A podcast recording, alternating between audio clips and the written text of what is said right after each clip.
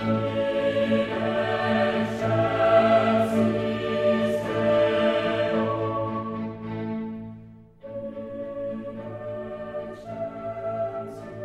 possiamo vedere un legame forte tra la prima lettura e il Vangelo, tra la lettera di Giovanni e il Vangelo sempre di Giovanni, è questo riferimento a Cristo, molto chiaro.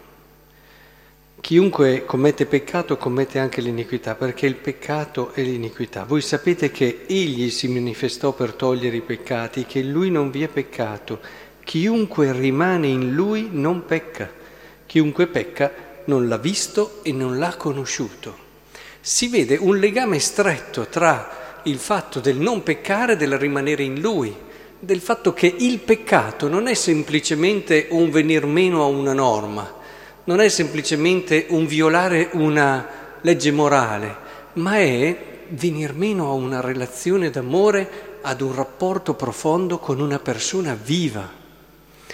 Ecco, credo che questo sia importante e se poi dopo leggiamo anche il Vangelo c'è questo richiamo di Giovanni continuo al fatto che è in riferimento a lui, ecco l'agnello di Dio, colui che toglie il peccato del mondo.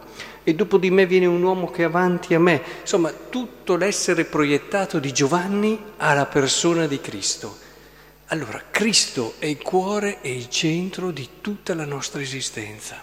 Se vogliamo capire il peccato, se vogliamo comprendere il peccato, avere una coscienza, si dice retta nella tradizione e nella dottrina tradizionale, è fondamentale che diamo anche al peccato questo volto, un volto, non c'è una norma fredda, c'è un volto, c'è una relazione d'amore, c'è un essere stati scelti, c'è un essere amati dietro a quello che può essere il peccato. Vedete, questo ci aiuta molto perché a volte si è assistito anche nella storia della Chiesa a delle rigidità che, come appunto ci viene ricordato più volte anche dal Papa, si, a, si fermavano su ciò che stava intorno e consideravano assolutamente decisivo, fondamentale quello che in fondo era solamente accessorio. Invece è decisivo riuscire a cogliere quello che è l'essenziale della nostra fede ed è proprio lavorando su quello che noi cresciamo e maturiamo. Eh, a volte, per dire, eh, se non c'è questo riferimento a Cristo, eh, possiamo allontanarci dall'essenziale, non riuscire a perdonare certe cose più perché non ce le perdoniamo noi eh, o perché ci infastidiscono o perché non sono in linea col nostro modo di essere. Quante volte vediamo persone accanirsi su determinati, tra virgolette, che chiamano peccati, eh, ma perché sono cose che infastidiscono loro, sono diverse dal loro modo di essere, di pensare e danno magari un peso eccessivo a cose che invece sarebbero, eh, sì, da migliorare, ma da mettere insieme a tante altre. E così non solo perché ci possiamo, possiamo vivere anche il nostro seguire Cristo con più serenità e libertà, ma questo non è un allentare, perché se si entra nella relazione con Cristo, allora eh, anche quello che magari può non sembrare peccato, chi ama lo vede a volte come peccato. Provate a pensare ai santi. I santi vedevano peccati delle cose minime, e, e sentivano peccati delle cose minime, ma non perché erano rigidi moralisti, ma perché era tutto inserito in una relazione d'amore. Quando tu vivi una relazione d'amore, eh, sei dispiaciuto anche delle minime cose che possono disturbare e possono far, come dire, allentare questa unione e comunione con l'altro.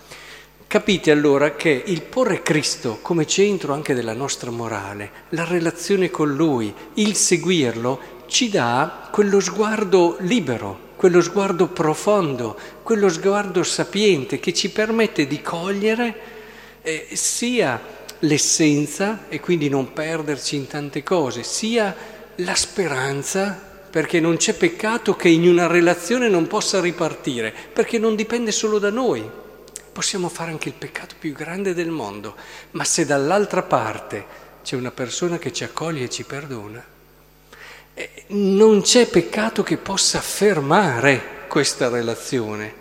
Dall'altra parte però non c'è neanche misura. Eh, cioè non possiamo dire, bene, io ho fatto tutto quello che era mio sono a posto in coscienza, sono in una relazione d'amore non lo dirai mai. In una relazione d'amore avrai sempre il desiderio di rendere ancora più felice l'altro, di inventare qualcosa che lo renda ancora più. Quindi capite che sia in una direzione che nell'altra il rischio è quello del perdere l'anima. E invece quando ci mette al centro il cuore, ecco che hai un qualcosa di vivo, la morale torna viva. E, e tu senti che non è semplicemente un dover fare così perché è giusto, ma è la tua vita, è la tua vita, perché Lui è il tutto, è l'agnello di Dio, come dice Giovanni, è colui per cui ha senso tutto quello che è ed esiste.